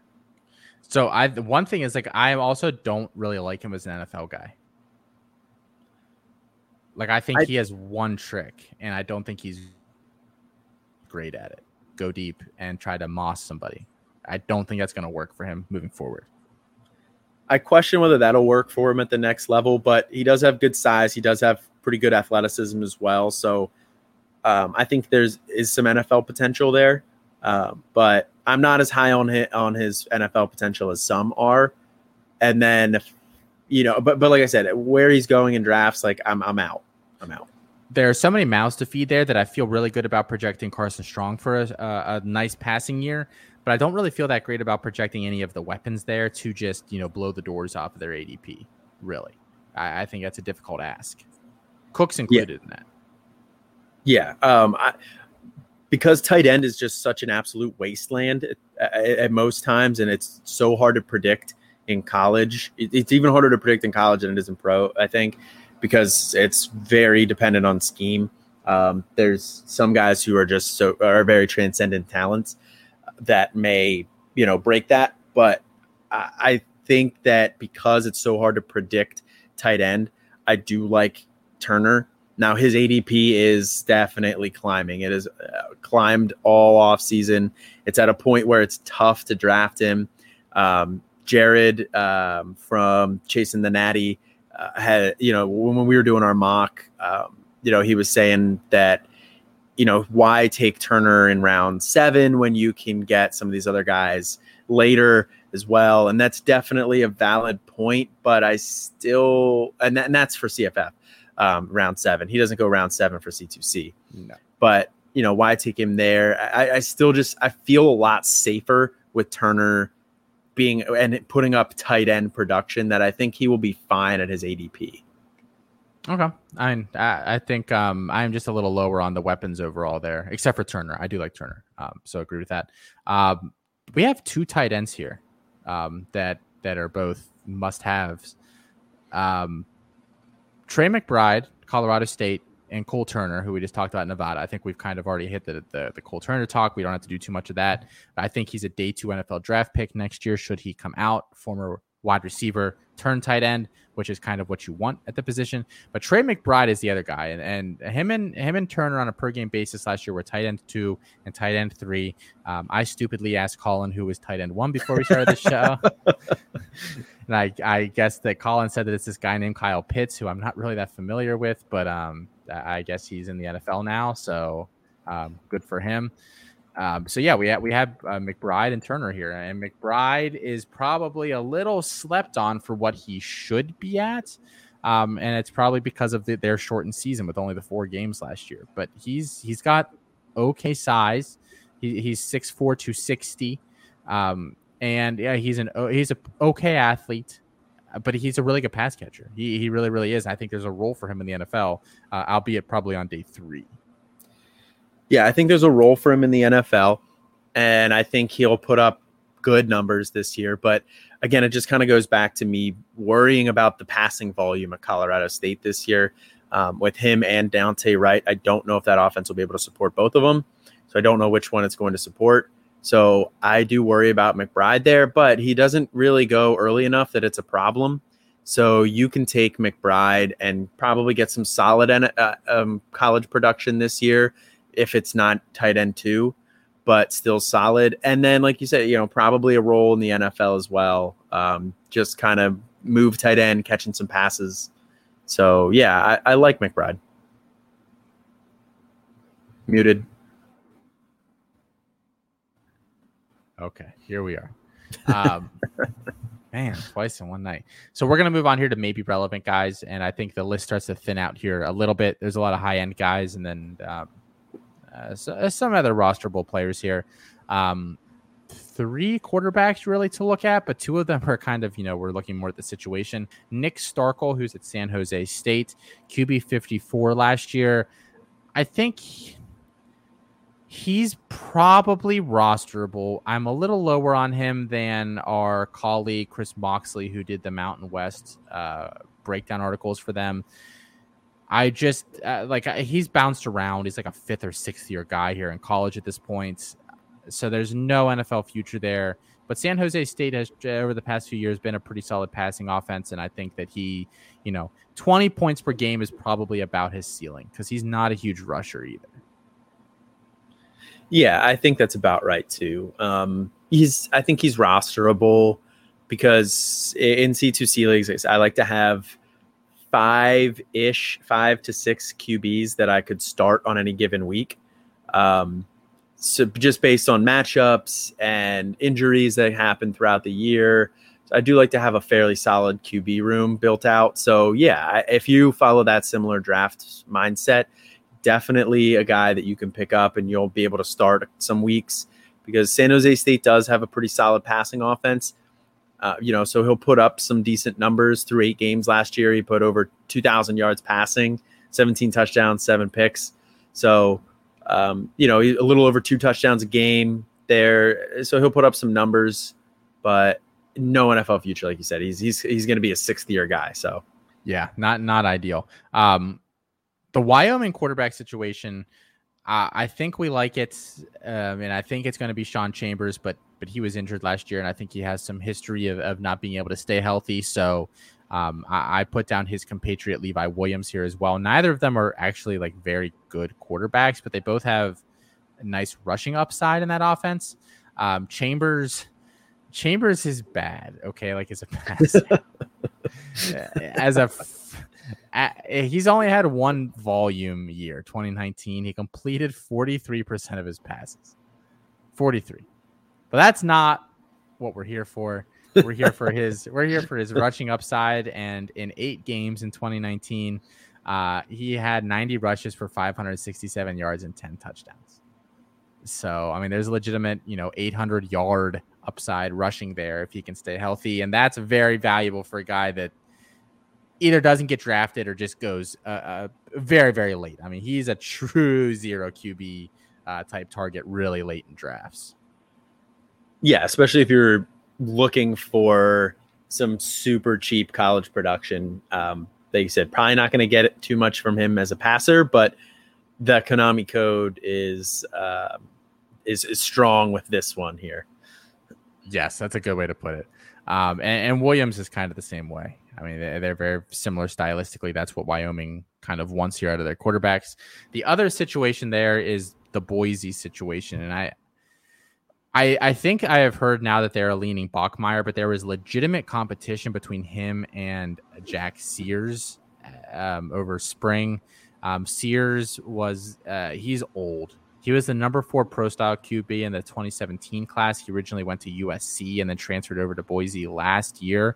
He's much more toolsy than Bachmeier is. Like has has the better arm, uh, has some of those things going for him. Bachmeier is your typical Boise State when you have the Boise State quarterback. You think of like Kellen Moore, just not an NFL level arm, but they're they're accurate and they're smart and they get the job done. Both of those guys are there if if it's a deeper league and you need a starting quarterback, I think you should probably have one of those two.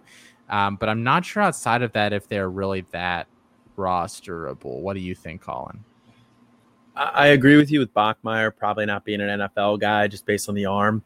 Sears, if he were to start um, and looked good, I could see him getting drafted. I don't know if he has would have an NFL future, but he would be like a late day three kind of a guy. I think um, especially given his recruiting pedigree as well. But I will say that I do want whoever starts uh, this, whoever starts for Boise State, whichever quarterback it is, I do want them for fantasy purposes. Because I said, uh, with bringing in the new uh, offense with Tim Plough, like that's a high volume passing offense. Like he, his offenses in at the FCS level at UC Davis were constantly ranking in the top ten in terms of yards, uh, passing yards per game, and, and volume overall. So I think this is going to be a pass heavier Boise State offense than what we normally see. And that makes me interested definitely for fantasy. So I'll be curious to see who it is that wins. It does sound like they're kind of leaning Bachmeier. Um, if it is Bachmeier, I think you're going to get some very nice startable weeks for him. And he goes super late because he got hurt last year. He only played a, a couple games, um, you know, and then Jack Sears came in too and people don't really think of Boise State quarterbacks as being high volume guys. So there's definitely some value to be had there with whoever does end up being start the starter. Uh, three running backs here that, that we think are probably going to be relevant. Uh, Toa Taua at Nevada. Um, we talked about him a little bit earlier last year. RB 50 on the year, 16.57 points per game. In eight games, he had 675 yards rushing and four touchdowns. And then those receptions again, there's 31 receptions for 214 yards and a touchdown. Um, so well rounded kid there. Brad Roberts from Air Force was RB 29 last year on a point per game basis. Uh, in four games, he put up 461 yards and five touchdowns, and Air Force runs the ball a lot. And then we also have David Bailey there, who just recently transferred to Colorado State. Um, followed Addazio over from Boston College. He was supposed to kind of be the new AJ Dillon there, and then last year just didn't really work out. Some injuries and, and some other you know COVID related stuff kept him out all year. Um, but he figures to probably push for close to a thousand yards this year. I, I, would assume because he followed his former coach there, and they needed a running back. Yeah, I think that, like I said before, when we were talking a little bit of Colorado State offense, I think that he's going to have a very nice year this year. Uh, I don't know if I see an NFL future there because he's very much a straight line athlete. There's not a lot of wiggle. He's just kind of a battering ram. Uh, but in Addazio's offense, that works. Uh, you know that he likes to lean on that, so uh, he's going to have the volume, uh, and he goes very very late. So I think he's definitely worth picking up there um, as a fantasy option. Yeah, I, I, think he is as well, and I, I have him a lot of places. Uh, wide receiver, I have two wide receivers here that probably should be rostered, but I don't feel that great about either of them. Kyle Williams, who was at UNLV last year, true freshman on a team that doesn't pass the ball well. UNLV is not a good team. He had a 38% dominator, I believe. He had 35 catches for 426 yards and two touchdowns. So not a big year, but that tells you just you know what he kind of did in that in an offense that is not particularly prolific from a passing standpoint. And then you also have Deven Thompkins, who's at Utah State, who's a smaller guy, five seven ish, um, averaged nine point four five points per game last year. But he's an intriguing option. Is probably the lead receiver there. Whether if, you know whoever the quarterback is there, Logan Bonner, I think is probably going to be the guy. Um, but the, but those guys it should be on radars. But again, I don't know if I would want either of them on a normal twelve team, forty five man roster.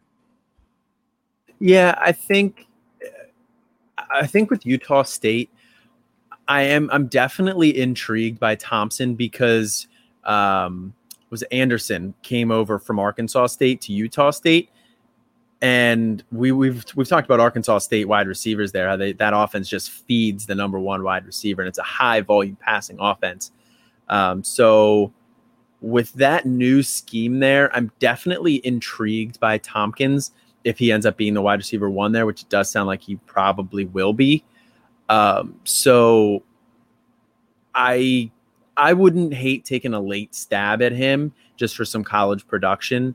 And then, you know, he can be part of my galaxy brain draft bad players so you can drop him later strategy. I'm still looking to try to get into that strategy. It's only been you it's only been a few days since you informed me of it, so I'm, I'm trying to find good ways to employ it. But um, Deven Thompkins is a good way to employ it. Perfect.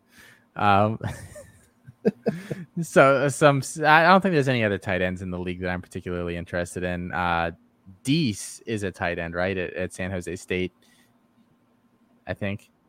Yeah, yeah, he is. I was gonna make a joke there, but I decided not to. Yeah, it was, was low hanging. It was low hanging fruit. Yeah, it, you're better than that, Colin. You're better than that. I've always said that. Um, but there are there are quite a few stashes in this in this league that I think we need to be paying attention to, and we've kind of name dropped some of them as we've been going through here, but we'll hit them all collectively here. Clay Millen. I feel like I've your talked guy about, talked about Clay Millen every episode for the past three or four months. The heir apparent at Nevada, a a quarterback that is similarly skilled to Carson Strong and that he likes to push the ball downfield and has the arm to do so. And I think he's he's not like a rushing quarterback, but I think he's a more mobile version of Carson Strong. So I think that he's a, a natural successor there, and he's just one of the most obvious quarterback stashes out there that I have a lot of. Um, and then the other quarterback stash we have here is Jalen Henderson, who's at Fresno. And look, he's not going to be the backup this year. He's a true freshman there, but they don't really have a, a, a good backup there. I think he competes for that job if Haener is to leave at the end of this year. Yeah, I, I think Henderson is a guy that you probably don't need to take this year in a draft. You can just put him on a watch list, keep an eye on him. If you start to hear some good buzz out of camp that he's competing for the backup job, um, you know, keep an eye on him for the end of the year. Millen's a guy that you have to take though in drafts because ever since you've been talking about him, like he just I feel like he just keeps going earlier. Like I go to look and see oh in you know round 28 or 30 or whatever be like, "Oh, let me go add Millen to my queue and I'll take him here soon." And then he's gone. So, people have been taking him earlier and earlier. So, you know what the, the most annoying thing about him is? So, he's one of those guys that's not in Fantrax yet. There is another guy named Millen. It's not oh. Clay though. It's it's Cade Millen who's at Oregon. And the most annoying thing is when people take Millen and they don't use the other Millen as a placeholder. Like, come so on, wait, guys. So he's not in Fantrax? No, at least not oh. as of yesterday or something. Oh, okay. So maybe maybe he's not. Oh, maybe he hasn't. Oh, Colin's not been drafting him, but he's not in Fantrax. Oh my god! I thought somebody else had him. Oh my god!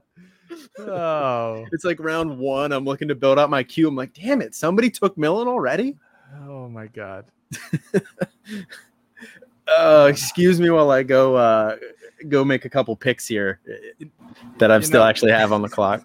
We were just talking about before the show how I'm doing this thing where I'm only going to be nice to you, and I feel like you're trying to like test that as much as you can tonight. I'm pushing it. How many how many dumb things can I say before he just reaches through the screen and slaps me?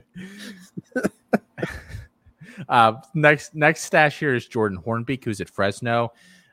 Hey, Colin, is he taken whenever you go to look for him in Fantrax? No, I know he's listed as a defensive Okay. lineman. Okay. Okay. Uh, yes, Jordan Hornbeak is is still a running back. If you look at their roster, he's listed as a running back. His size is nowhere close to defensive line, but they have him listed as a defensive lineman on Fantrax. So take advantage of that if league mates just aren't paying attention. He's a nice stash. Could be the guy after Rivers. Yeah, I think he probably will be the guy after there after Rivers. They don't really have anybody else. Um, and you broke down Hornbeak, I think, for one of our uh, one of our freshman previews we did like way way back. Yeah. Um, so I mean, I, I won't dive too much into it there. If you want, if you're interested, go back, find the episode, dig through the archives. Um, but no, I think he has some some nice traits there that, uh, and he's a pretty solid pass catching back as well. So pretty natural successor. Yeah, yeah, high three star kid there at Fresno. Um, Horton, the wide receiver, and now actually uh, Horton and Marquise Spiker, they're both wide receivers at Nevada. Horton last year as a true freshman, I think technically broke out 20 catches, 336 yards, five touchdowns. He probably takes more of a back seat there with Cooks there, but I think with how he played last year, they're still going to try to get him on the field a little bit. Yeah, yeah, he's definitely earned himself a role. Um, so even with Cooks coming back, I think that he'll have a, a, a couple weeks here and there where maybe he pops off, but definitely more of a play for next year when that wide receiver room thins out with Cooks probably gone and Doubs also likely gone. Yeah, one of my favorite stacks is is the Millen Horton future stack. Um, it's just so cheap. And then Spiker transferred over from Washington this year. Didn't really do anything there, but he's hoping that he can rebound himself. I believe he was a four star kid, uh, I believe two years ago. And then Dae Dae Hunter, who's at Hawaii, is, a, is an interesting player, um, kind of an offensive weapon slash um, running back kind of guy for them. Probably will step in uh, for Calvin Turner when he is uh, gone. But he has not, he has nice size too at 5'10, 220 or 5'10, 200. Yeah, this is a Chris Moxley special. I know Chris Moxley loves Dae Dae Hunter. Um, he's been taking him in a lot of places. He was pretty upset when somebody sniped him in a draft that we're in right now. Um, but yeah, I, I think he's a pretty natural guy to step in for um, Calvin Turner when he goes. I, I don't know how much running back work he sees this year, just because he is, like you said, more of an offensive weapon. I think they'll kind of use him all over the place. So I think Turner will still get a lot of carries this year. But without a natural successor there for Turner, Dae Dae Hunter can just kind of step in and then, you know, definitely like stash more for for 2022, but still should have some productive weeks this year. Yeah, he had like 60 touches in nine games last year. So he's definitely not you know, getting anything that would be fantasy relevant. Um, and you might not even have to have him on your roster at this point. You might might be one of those like I like to do, like I'll add a bunch of guys to my watch list, and then the last game of the year, I, I pick them all up so that Yep. they don't have to like if something happens in the offseason now you know I don't have to worry about getting them in supplemental draft. Um, so he might be one of those guys that maybe I do that with uh, this year across leagues. Yeah, that's an underrated. That's an underrated strategy to, to to use. Is like drop the like in the last week of the season. There, if you're not in the championship, um, or or going to you know looking like you might make it, drop the guys that are like college producers who are probably going to graduate, and then just pick up guys off your watch list. Yep. Because you don't need to keep Alan Trammell on your team heading into the offseason. Austin Trammell. Austin Trammell, sorry. Um, any guys that you're avoiding? I think we kind of touched, you know, talked a little bit about it, but anybody sticks out to you that you're really just, you know, hard avoiding? Carson Strong worries me at his ADP um, for the reasons we touched on. What's his ADP? Um, I'm not sure, but it's probably fifth to sixth roundish, I would guess. I think it's higher than that. I'm pulling it up right it might be. It might be higher than that, but either way, I'm still out in that range. Um, Strong goes at oh man in July. Pick 31 overall. Oof, that's late second round, right? Or no, late third round. Mid third round. Um, Mid third round. That's tough. Math is hard. He he's I don't get that. Like I think people are so desperate to find a quarterback in college that because you know the quarterback he'll never be cheaper than he is now if he makes it the NFL, and that might be true. But I mean, just kind of looking at some of the guys that go around there, uh, around the range that he does, um, in, in the 30s there. So you've got him sandwiched between Michael Mayer and Eric Gilbert, but then you have like Jaxon Smith-Njigba goes after him, Will Shipley, Matt Corral, who I think is a better player straight up, John Metchie, uh, Chip Trayanum, LJ Johnson. Like these are all guys that I would much prefer to him. Yeah, yeah. So I don't end up with him anywhere. I traded for him in one spot this offseason. Um, it was earlier in the offseason. It was back in like May. Um, I don't remember exactly what the deal was, but I, at that point I needed a quarterback, and I still probably do need a quarterback who's going to start this year because on that roster I have Hudson Card, Haynes King, Hank Bachmeier as some of my other QB options, and they were they're all kind of in QB battles. So I was like, I need a guy who's definitely going to start. Um, because I think other than that, I have it's a 24 teamer. I have Braxton Burmeister, um, Austin Aune, guys like that. So I needed a quarterback there, but beyond that, I have not drafted him anywhere. I, I, think people really need to sit down and watch him for themselves instead of just do it. Well, he's got a big arm and he put up good stats last year. Like those things are both true, but like we talked about earlier, he's very much a statue. And also, like we talked about earlier, because he has no rushing upside, he had that amazing year last year and he was still only QB 30. Like he finished behind Cordeiro. If I need a quarterback, I'll go get Cordeiro. And I'll get Cordeiro 400 picks later if I don't think Carson Strong is, a, is a starting NFL quarterback, which I don't. So, and I'm not saying that if you, you know, you're dumb if you think he's a starting quarterback in the NFL or anything. But I just think a lot of people that think that probably haven't really sat down and watched him that in depth and, and, kind of thought about where the NFL has been shifting over the past few years. I think those are two difficult things. You have to really marry those two ideas in your head uh, and, and, come to a conclusion on him. Yeah, I I think just that ADP is just is, is just kind of ridiculous. That ADP um, hurts. That yeah. hurts me. Um, so avoiding him there, and then the um, only other guy that I'm sort of avoiding is George Holani, Um, just because like we touched on, I don't really necessarily see him as an NFL back or or any any uh, running back that makes any sort of like fantasy relevance in the NFL. Just he doesn't really have the athleticism. Um, and then the shift in system this year uh, away from Harsin, I think it's going to hurt him a little bit college production wise. I think he's still going to be fine as a college producer, but his ADP is 136.9. So that's like 10th round. So I can still get some other people, some other decent guys in that range. That's a little high for me. So I don't have a lot of George Holani. So can I just tell you he he was 133 in July. Can I tell you some of the other names that are going around him? Yes. Calvin Austin III, Khalil Shakir, Dustin Crum, Chris Hilton, Jake Garcia, Christian Leary, Dante Wright, Ulysses Bentley, Deion Smith, Mookie Cooper, LV Bunkley Shelton. Yeah, I'll Theo take Johnson. all those guys. I'll take every single one of those guys before I'll take George Holani. 133 is is much too rich for my blood. Um, I would toss Doubs in there. I'm not taking Doubs at his ADP. Right, right. Um, he's just I don't think he's that level of player. And his ADP in July um, was 130. So right in that very similar round that Holani's going in. But those are the only guys that really I'm avoiding. I think everybody else here is more or less uh, a nice value. Um, and I think, like we talked about, there's a lot of NFL potential here that that is being slept on a little bit. Yeah, yeah, I completely agree. Yeah. Um, so that is going to do it then for tonight's show, guys. Um, make sure um, we're going to be at the expo this week, so I'm sure there'll be some fun videos and things posted oh, on yeah. Twitter or especially in the Discord. Um, if you guys are not in the Discord and, and would like to um, uh, to do that, uh, become a member of the site. Um, it is uh, only two ninety nine a month. Um, or twenty nine ninety nine for the year. We're going to be doing all sorts of really awesome stuff this season, guys um, the, the you know the the bookend shows on Saturdays. We've got all the podcasts. Why wait till Sunday? Uh, which is uh, picked up a new co-host. It is no longer Alfred's Why Wait Till Sunday. It is now Alfred and Chris Moxley's Why Wait Till Sunday. So congrats to those guys.